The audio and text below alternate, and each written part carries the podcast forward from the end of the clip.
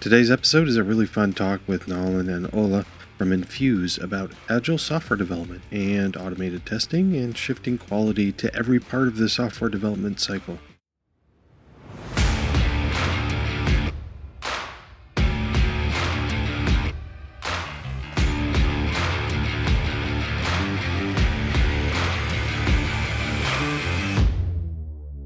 Welcome to Testing Code.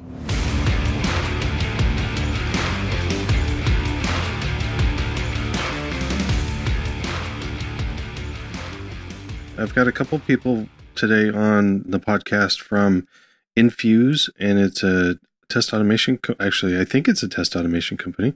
I've just learned a little bit about it, but I've got Nolan and Ola. Is that right? Yeah. Uh, we're going to talk about test automation, but before we get started, I'd like to know a little bit about both of you. So, Nolan, can you introduce yourself? Yeah, sure. My name's Nalin Parbhu. I'm from uh, a town called Leicester, which a few years ago was famous for winning uh, the Premier League soccer title here against all the odds and uh, a small provincial club.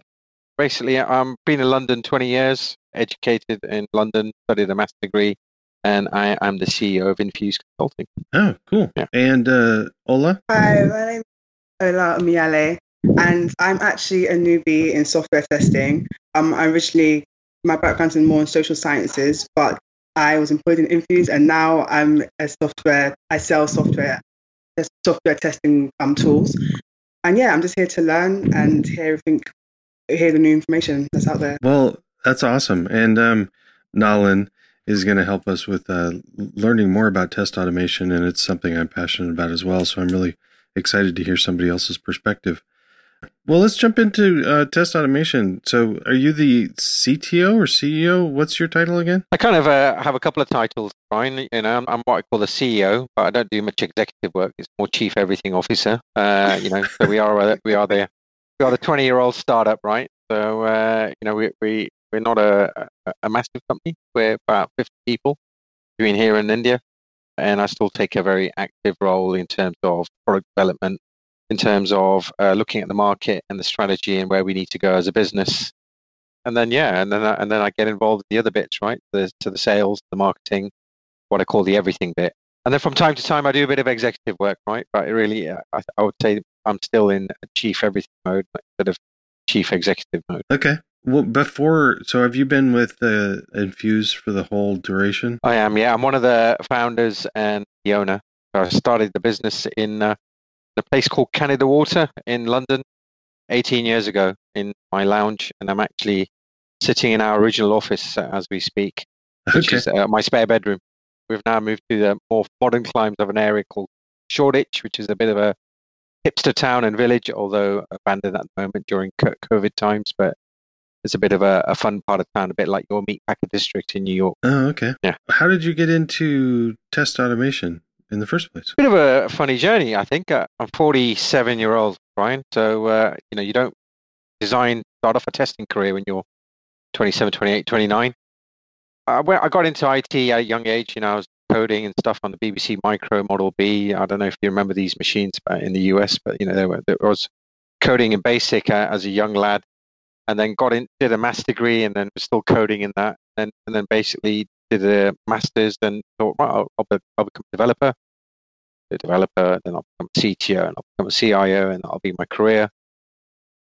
And I was working in a town called Coventry, and I apologize to my West Midland friend from down the road, uh, but you know I didn't like it. Right, not a very nice place. I've been in London seven years, and I uh, was desperate to get into London, so I applied for a job for a company based in the northwest in a town called Preston, which is near Manchester. And they said they were opening a London office. So, I went up there and I presented some ideas around componentization of software and APIs and, and how things will be plug and play. And they said, you can have the job. And I thought, yeah, this is great. They go, you're going to be a consultant. I go, that sounds great being a consultant, 26 years old. And then they put me on this course for a product called Test Director. Which, if anyone's uh, been around testing long enough, it's by a product by Mercury, which became Microfocus today. And I was like, damn, tester, right? Not what I wanted to be. Yeah. and so my my father said to me, he goes to me, don't don't just discount it, right? He goes to me, you know, you, you might find a niche, so give it give it a go, right? Before you, you know, before you quit on day week week one. So I gave it a few months and uh, found the opportunities offered by you know tools like WinRunner. Started working with embedded systems and then automated testing of embedded systems and working in automated testing of ticketing machines, ticketing gates, and all sort of interesting, fun coding, nerdy stuff. Really. So I, I found a niche and I liked, and it was complicated, it was challenging, and so I thought this is really really good fun. And then the company I worked for, which was a pure play testing company, wanted to put me on manual test projects. I'd spend a lot of time writing scripts to automate it. So the sales guy and I would have lots of fights because I'd ruin all the billing, right, by automating test. he'd be like, yeah, he'd be like, you're meant to do it manually. I'd be like, no, I've automated it. And I'm like, like going, well, you've ruined the billing. And I'd be like, well, got to, you know, don't put me on these projects. that should, kind of went on. They should do it like, um, like you know, auto mechanics do, and just um, have a uh, a fixed hour per thing even if it only takes five minutes, it's billed as an hour or something like that. Output based testing, right? Yeah. Uh, you know, you, you finish a job. It's uh, you know whether it's in a in a month or a day, it's five hundred bucks, right, or pounds or whatever, right? Yeah. So this happened a few times. So I ended up leaving that company, climbing the testing ladder as a test manager, trying to create the revolution. Going every company I would join, you got to automate all your testing, and then obviously the rest of the program team would go, yeah, you can do that right at the end when we've screwed everything up. Got a little bit of budget, do some automated regression tests. That was yeah. my frustration for many, many years, right, Brian? And I had visions, you know, like I could integrate this into, you know, uh, old build tools like Ant, if you remember them back in the early 2000s and stuff like that. So those were the kind of things I was going, right, let's use these build tools. Let's integrate automated testing. Let's do load testing within the container and all this stuff.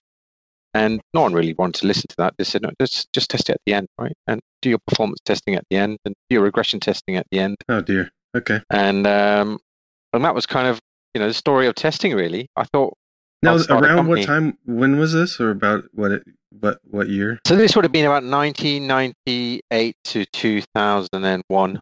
Okay, that, that, sounds about that right. This was all going on, right? Yeah. yeah. So, yeah, and so I started Infuse in February 2002. Okay. And, and the vision was really create an automated testing company. It will do performance testing. We'll hire technical people. We'll hire these thing, these people called solution engineers, and they will be a little bit of dev, technical testers. They'll be able to see the life cycle, and they'll be able to change and revolutionize the world. In small pockets, we were able to do that, right? But on the large programs, at the large companies, at your Fortune 500, FTSE 100 companies, yet to toe the line with all the big system integrators, right? It takes a long time to change the behavior of a big company. It does, yeah, yeah, um, yeah. And then the timing was interesting. If I remember right, uh, late '90s, ideas like extreme programming and notions from pragmatic and stuff were coming, coming in, and lean programming and uh, stuff like that were helping to legitimize software testing or automated testing at least. And there were, were there were at least some efforts to do more automation in the development cycles. Yeah, no, you're right. And uh, you know, one of the one of the jobs I did do in the late '90s was with a bunch of guys where where we were practicing XP, doing pair programming, sitting down and and working closely with developers and business people, what I would call early forms of Scrum, really, right? You know, Yeah. Trying to work collaboratively. But you know, that was uh, in a startup environment, right? In in the what I call the legacy environment, the the corporate environment, it was very, very different. Yeah, definitely. I know this interview isn't about me. Uh, working for large companies, essentially, small groups within large companies. Pretty much my entire career started in '96, but the push for automation has been developer a developer effort, I think, because it's just a faster way to develop stuff, to automate your tests. Uh, you're right, Brian.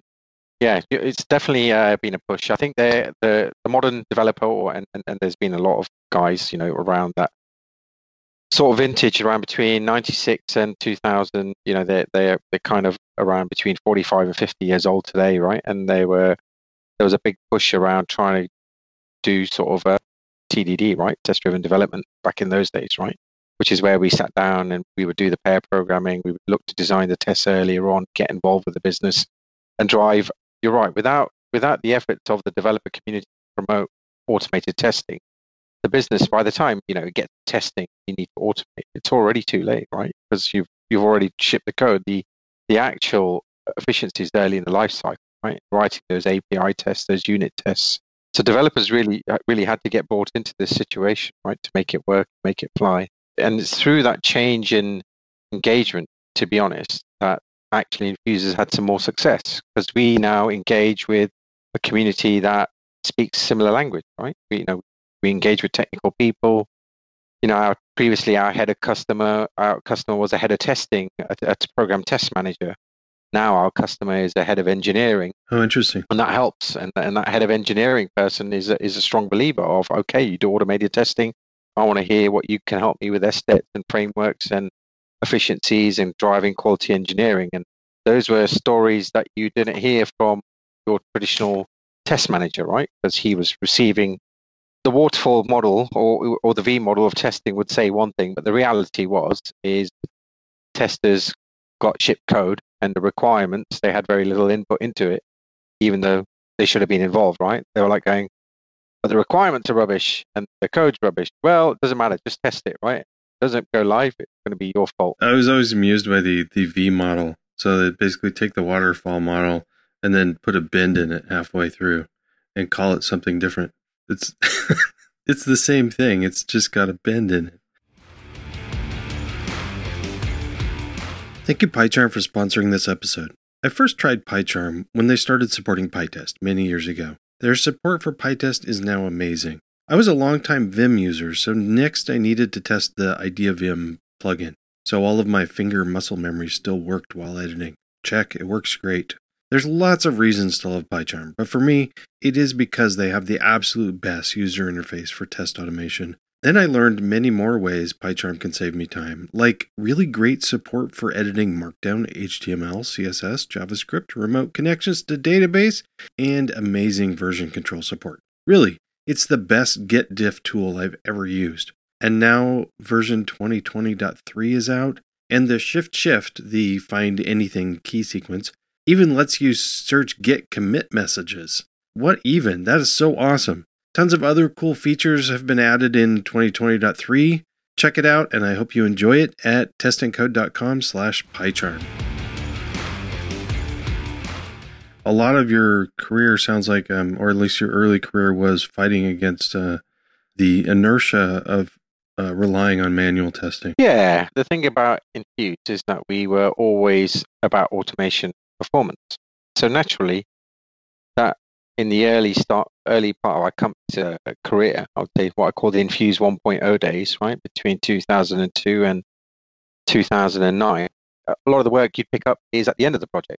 So you know about a big program of work, and uh, you know it's going to run for three years, but your opportunity was going to come two and a half down, years down the line because that's when they were interested in automation. Yeah. We never set out to supply, you know, what we call, uh, you know, two bob penny testers, right? Uh, or or two cent testers, you may call them in the, in the US, right?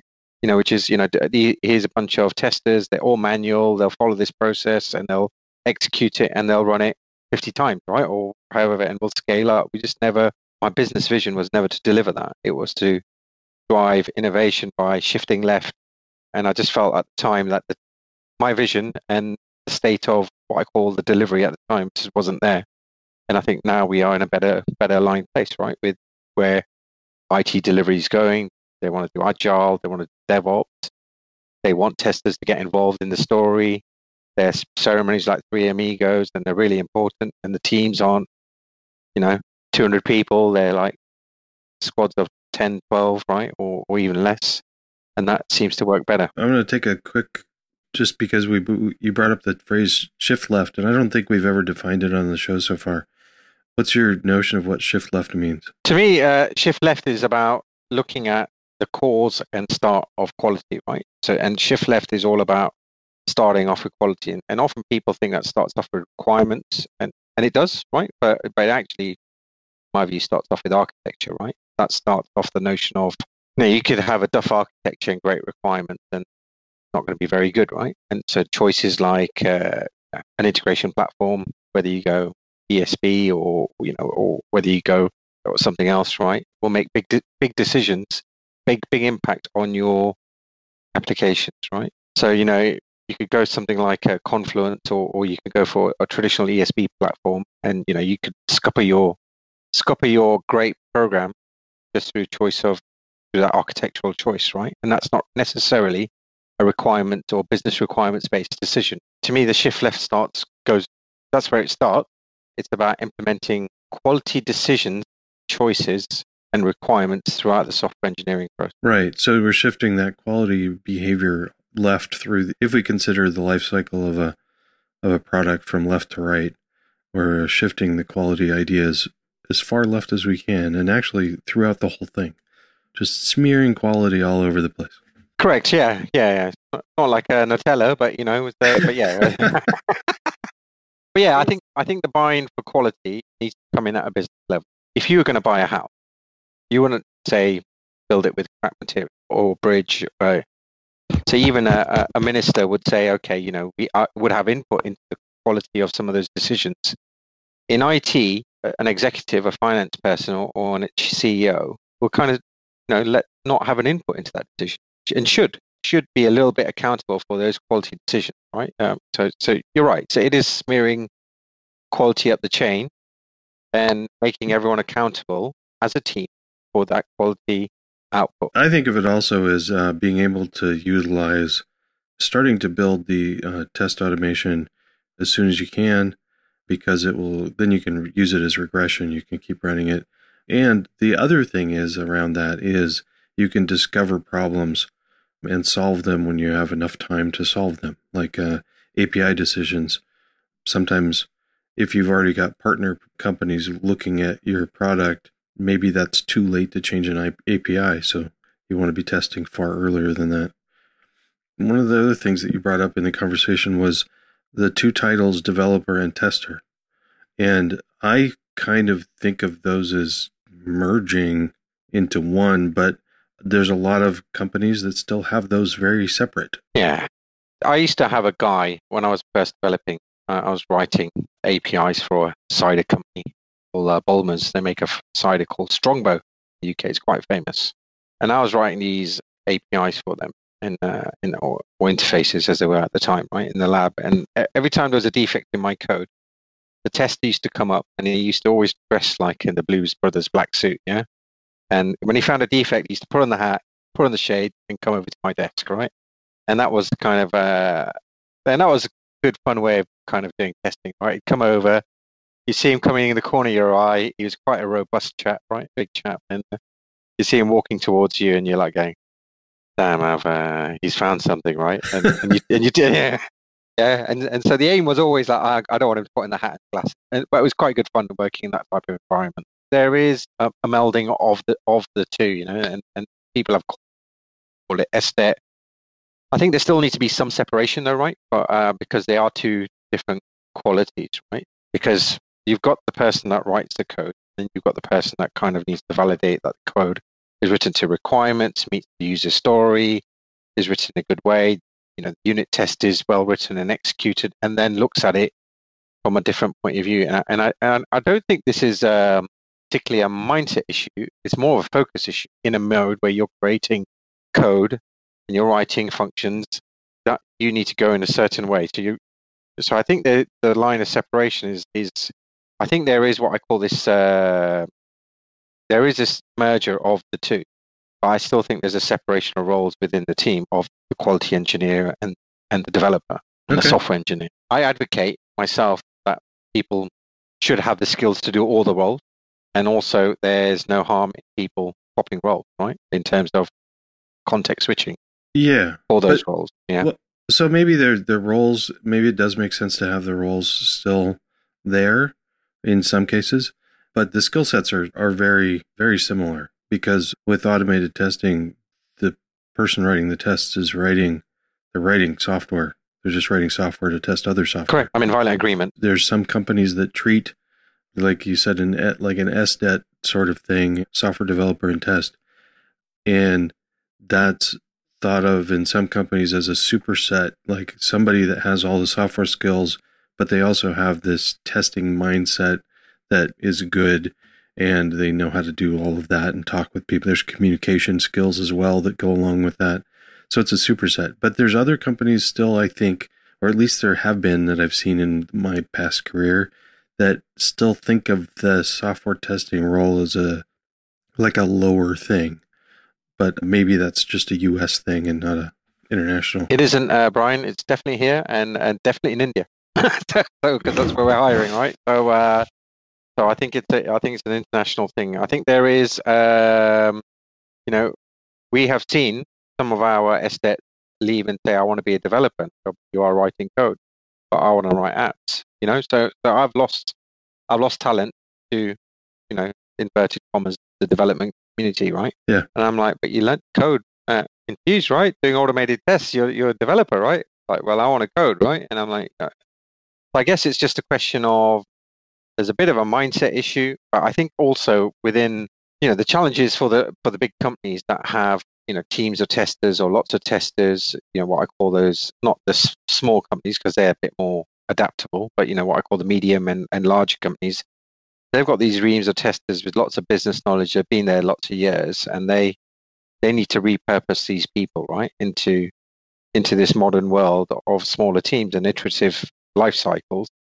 So there's some of that right? I think there's uh, there's just going to be a natural shift over time where i think these things will move. So you know if, if in our product team at useMango we don't have a classic tester role.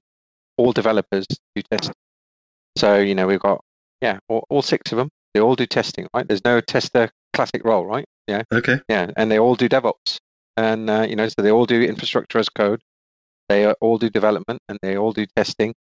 I have on on occasion yeah you know gone to our principal product architect. I've said uh, do you need a tester? And he goes to me we're all testers. I'm like okay that's this, this you know so yeah and they're, and they're doing stuff right Do I need another person? Yes, I'll take another person. i'll take another person yeah. i'll take another person and they've got to be you know what- they've got to do all roles right Sounds great. And actually, I think it's more fun because there's times I like to jump back and forth. I do both.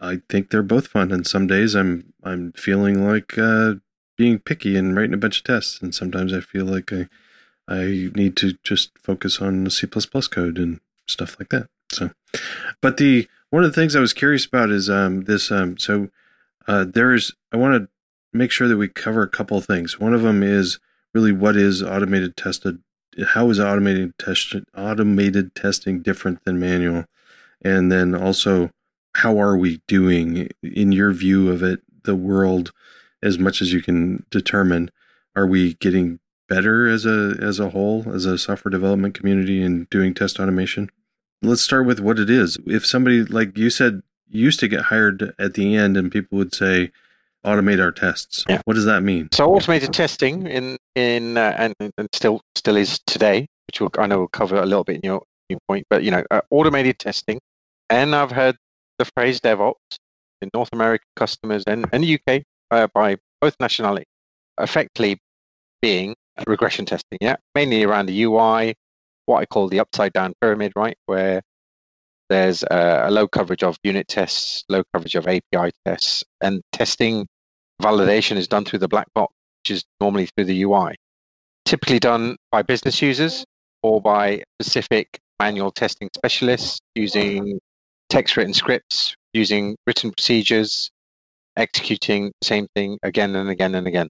And so when I've heard automated testing and, and automated testing projects that we sold for that first seven, eight years, right? Is uh, I've got 400 regression test scripts, automate them. Uh, I run them once a quarter, once a month, whatever it is, and I want to get get that time down and free up these resources. That's kind of automated testing has been. Now it covers the whole facet of classes classes of tests, not to to be confused by English classing that one's better than the other, but you know different different types of testing, right? Uh, you know, so, so you got the unit test covers the smallest increment of code, typically white box written by a developer. You've got the API testing, and then you've got still some UI testing, but it's normally quite basic. And then you've got the concept of end to end, which is kind of your traditional black box UI testing. But the premise of that being that you have a larger coverage towards the bottom of that pyramid in unit and API and, and system testing, and then a, a less coverage from from the end to end perspective, depending on the depending on the you know things like unit test coverage and and and also business confidence, right?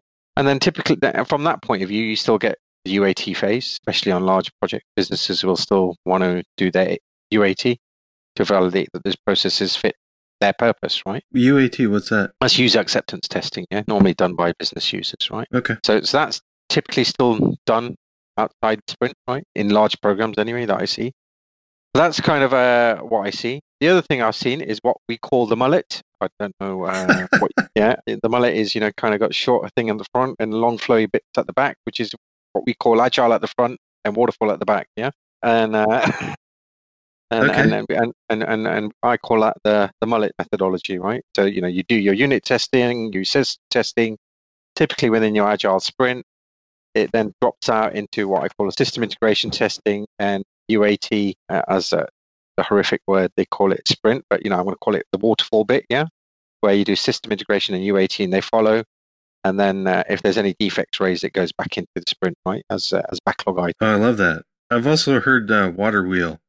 That might be different, but so the the water wheel was requirements go in, and then a Scrum team pretends that they're doing agile, and then they spit it out to the tester at the end. A CIO about five years ago talked about we're not doing agile with a capital A, we're doing agile with a small a. It was a very interesting in- education in uh, in in the alphabet of, of capitalization. I have no clue what he was talking about, right? Uh, just went, yeah, okay, wh- whatever, mate. Yeah. All right. he was from one of those uh, you know, large system integrated companies where you know they have a, a lot of phrases uh, thrown at them, right? So uh, yeah, Yeah, mullet. I like the mullet method. I'm going to use that. that's kind of how, I've seen test automation kind of uh, go- the ways. In terms of what we see now, uh, in terms of projects, we see a combination of both. Actually, we see a demand for SDETs to join Scrum teams to kind of become to help out in testing backlog. We also see people who are transitioning to waterfall, but they've had a, they've got a legacy of end-to-end tests in the UI. So they're trying to do that sort of regression test, automate that regression test while trying to keep all the new tests automated as well. The other thing I've seen is that I've seen within Scrum team, they've changed the sort of approach and they've changed the organization, but the people refuse to change, right? So, you know, I've heard developers saying, I'm not writing unit tests because that stops me creating. Yeah. Which kind of buggers up things really, right? Sideways because it's like, okay, well, you still want to create the same way. That happens as well. So, so there's all sorts of funny vagaries that, you know, even if you're doing capital A agile or lowercase a agile or whatever it is, right? That the people still don't change, right? I think a lot of people, as I speak to execs, I always say, if you can't change the people, change the people, right? Because um, yeah. Interesting. I haven't heard that before. I had I had heard before if you can't change your company, then change your company. Yeah, yeah. I've got a quick question. What, what would you describe as an agile team, like oh, agile transformation system? I read it, I hear it about it a lot. I see it a lot. How would you describe it? Agile Manifesto happened, yeah, I don't know, not 80s, 90s. Um, and there were a lot of people trying to work on lightweight processes, like similar to uh, Scrum was one of them, but there were there's many that fall under this category. These are basically reactions to waterfall and reactions to the idea of doing massive design up front and then developing. So the more notion, it's an iterative process. So really a lot of people think of all of the iterative processes as sort of agile because we can take some a little bit of the requirements that we've got and uh, fine tune them, implement them, make sh- and do what I think of an agile team as somebody that's doing testing throughout development, and then biting off a little piece of the requirements at a time, making sure these are clean, and always having uh, DevOps is kind of part of it. Is always having a working solution throughout the whole thing. But really, what an agile team is is a, some people say if I'm using Jira, I'm an agile team. Uh, Nolan, do you have a different take on this? yeah, people, anyone using Kanban, right? They could be using Trello and they're like an agile team as well, right? So, uh, you know, or anyone that uses a post-it, post-it note. I've got post-it notes now, so therefore I'm agile, right? I, I have seen it. I have seen it that ridiculous. I agree with you, Brian. It's it's really the point around agile is is set of practices to kind of create small releases of working product. So rather than spending, you know, five million dollars and 19 months, uh, and and the business has changed, right? So you know, creating the ordering system for Black Blockbuster while Netflix taken over the world is probably not what you want to be spending your money on, right? Then it's about recognizing those those changes in need and adapting to it. For me, being able to adapt is a key part of it because that's where the name agile kind of comes from is agility of being able to change course quickly. if any process during the fight, uh, like an end to end test or close to end to end, if you're using the API and you find that it's clunky and you want to change the API, if there's no way to do that because of all the process involved, I don't think you can consider yourself agile. That's a personal litmus test of my own. So you're right, Brian, and and I see a lot of people saying there's a lot of what I call uh, mispronunciation of agile, and I think the the point around it is not to create huge layers of bureaucracy, right? There's things like uh, in in agile that, have, that do create layers of bureaucracy, like scale, right? I have been to many a customer where you know I speak about scale agile. When I say scale agile, I mean it in the literal way. We're going to do agile across many teams, but obviously safe people think think it means safe, and I've had violent reactions from many a customer going, "If you're implementing safe here, mate, I'm going." yeah, it's way more red tape than we had before agile. And and I think people that uh, I can I can see when you're spanking lots and lots of money as a CFO and a CEO, you want to know where it's going. But I think Agile still has the lean process. It's just about making those tools come together and report in the right way without having these massive layers of bureaucracy, right? Yeah. Do you think we're winning the battle? That's a really good question. I go to some customers and uh, I feel yes, right? And then uh, I, I go to some customers and feel, I think in terms of, in terms of where we, are we winning the battle? I think it is. I think it's uh, slow. It's happening, but it's going to take a while, right? Because there's a vested interests among people, right? And I think some of it also comes from our corporate culture as well.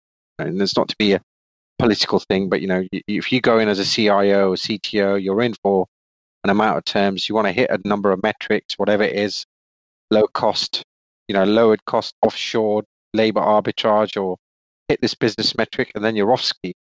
And so, inevitably, the lack of long term stability within organizations and agile winning in its truest form. I mean, and, and reasons why companies like Facebook and Amazon do it is because they've got a leader who's been there 10, 20 years, right? And driving that process. And they keep their teams together for a long time as well. So inevitably, there's always going to be limitations, right? Just by the nature of the economies that we run, right? That's not too, that's not political broadcast. It's just the reality of what we are, right? In this, that's what I think prevents Agile from being really successful, right? You know, to get it really efficient, you to keep teams together. And, and that's not just, you know, that's not just teams developing product, that's entire teams, right? Organizations. And there's probably just a, a bit too much, uh, too much flux sometimes, right? I think eventually we'll get there. I think we need to do better about teaching test processes and stuff like that to people right out of like right when they're learning code in boot camps. We should teach it then, and learning code in school, we should teach them then, and then the entire culture eventually will change. We have similar thoughts on this, and I think uh, we could BS for hours on this, and especially if we could kick our feet up with a couple pints, be awesome. But I do want to kind of wrap things up. I want to give you the opportunity because I really appreciate your time. I'd like you to tell us what Infuse offers people, where they can find more, and just pitch sort of thing. No worries, Brian. Yeah, so Infuse is a modern software delivery company. As you may have heard in this podcast, we started off automation and performance testing. And uh, one thing about test automation is that it brings you all sorts of interesting challenges, right? You find out about test environments, you find out about test data, naturally that leads you into DevOps and test data management, test environment management, and then even architecture. So we're now what I would call a quality engineering company. We help businesses transform into modern software practices. And we've uh, implemented a lot of uh, companies going applying these practices, migrating to cloud, moving to function as a service, implementing test automation, and then while we've been on that journey, we've also created a scriptless test product called useMango. So that enables your non-technical tester to enable to get grips with uh, tools like Selenium and uh, be able to work with a ready-made framework out the box, be able to drive and build automated web tests or tests on their mobile phones, and uh, essentially enables those people with regression tests to drive to automate that testing, right? Because that backlog still does exist in the industry. So that's what we do. You know, we're based in UK and in India. We're headquartered in London, and we've got uh, offices in Pune and Bangalore as well. And we have uh, was in the US as well. So I guess we're yeah we are we are well international probably yeah I would say US, Europe, and uh, Middle East. Yeah. but yeah, but I would say that we are. I'd like to think of the company as uh, big enough to deliver, but small enough to care, right? And and that and that's what we do. Okay, awesome. Well, thank you, No worries. Yeah. and thanks for taking the time to talk with us today. No worries, Brian. Uh, yeah, and I just thought uh, I'd throw in, yeah, infuse.it is our URL. So if you need more information, feel free to go there. Yeah, and if somebody's just curious to talk or somehow contact you, do you have a any way that people can ask you a question or anything? I'm available on LinkedIn, right? Typing in Nalin probably isn't very helpful for, for my uh, non-Anglo-Saxon audience. Uh, my my surname is the differentiator, so uh, you know I'm the only only one of two Parbhus on Google in the planet. There's someone else uh, all the spelling of my surname too. But Papa Alpha Romeo Bravo Hotel Uniform. Uh, my name's Nalin. Uh, you can reach out with me on LinkedIn. Um, on uh, you know you can contact me on the website as well. What we do is we've got guest bios on our website, and so people can check the show notes and click your picture, and uh, they can get that link right there. So we'll put that right there. Norris, brilliant, Brian. Thank you very much for having us. Thank you, both of you, for sh- Thank you. being on the show. Cool. Thank you, Nalin and Ola. Fun talk. Thank you, PyCharm, for sponsoring the show. Try PyCharm yourself at testandcode.com slash PyCharm. Thank you, Patreon supporters, for your amazing and enduring support of the show. Truly incredible. Join them at testandcode.com slash support. Thank you to all the great people answering questions in our Slack channel. We now have 895 members and many heroes there helping people every day. It's awesome. Join the conversation at testandcode.com slash slack. Show notes for this episode are at testandcode.com slash 139. That's all for now. Now go out and test something.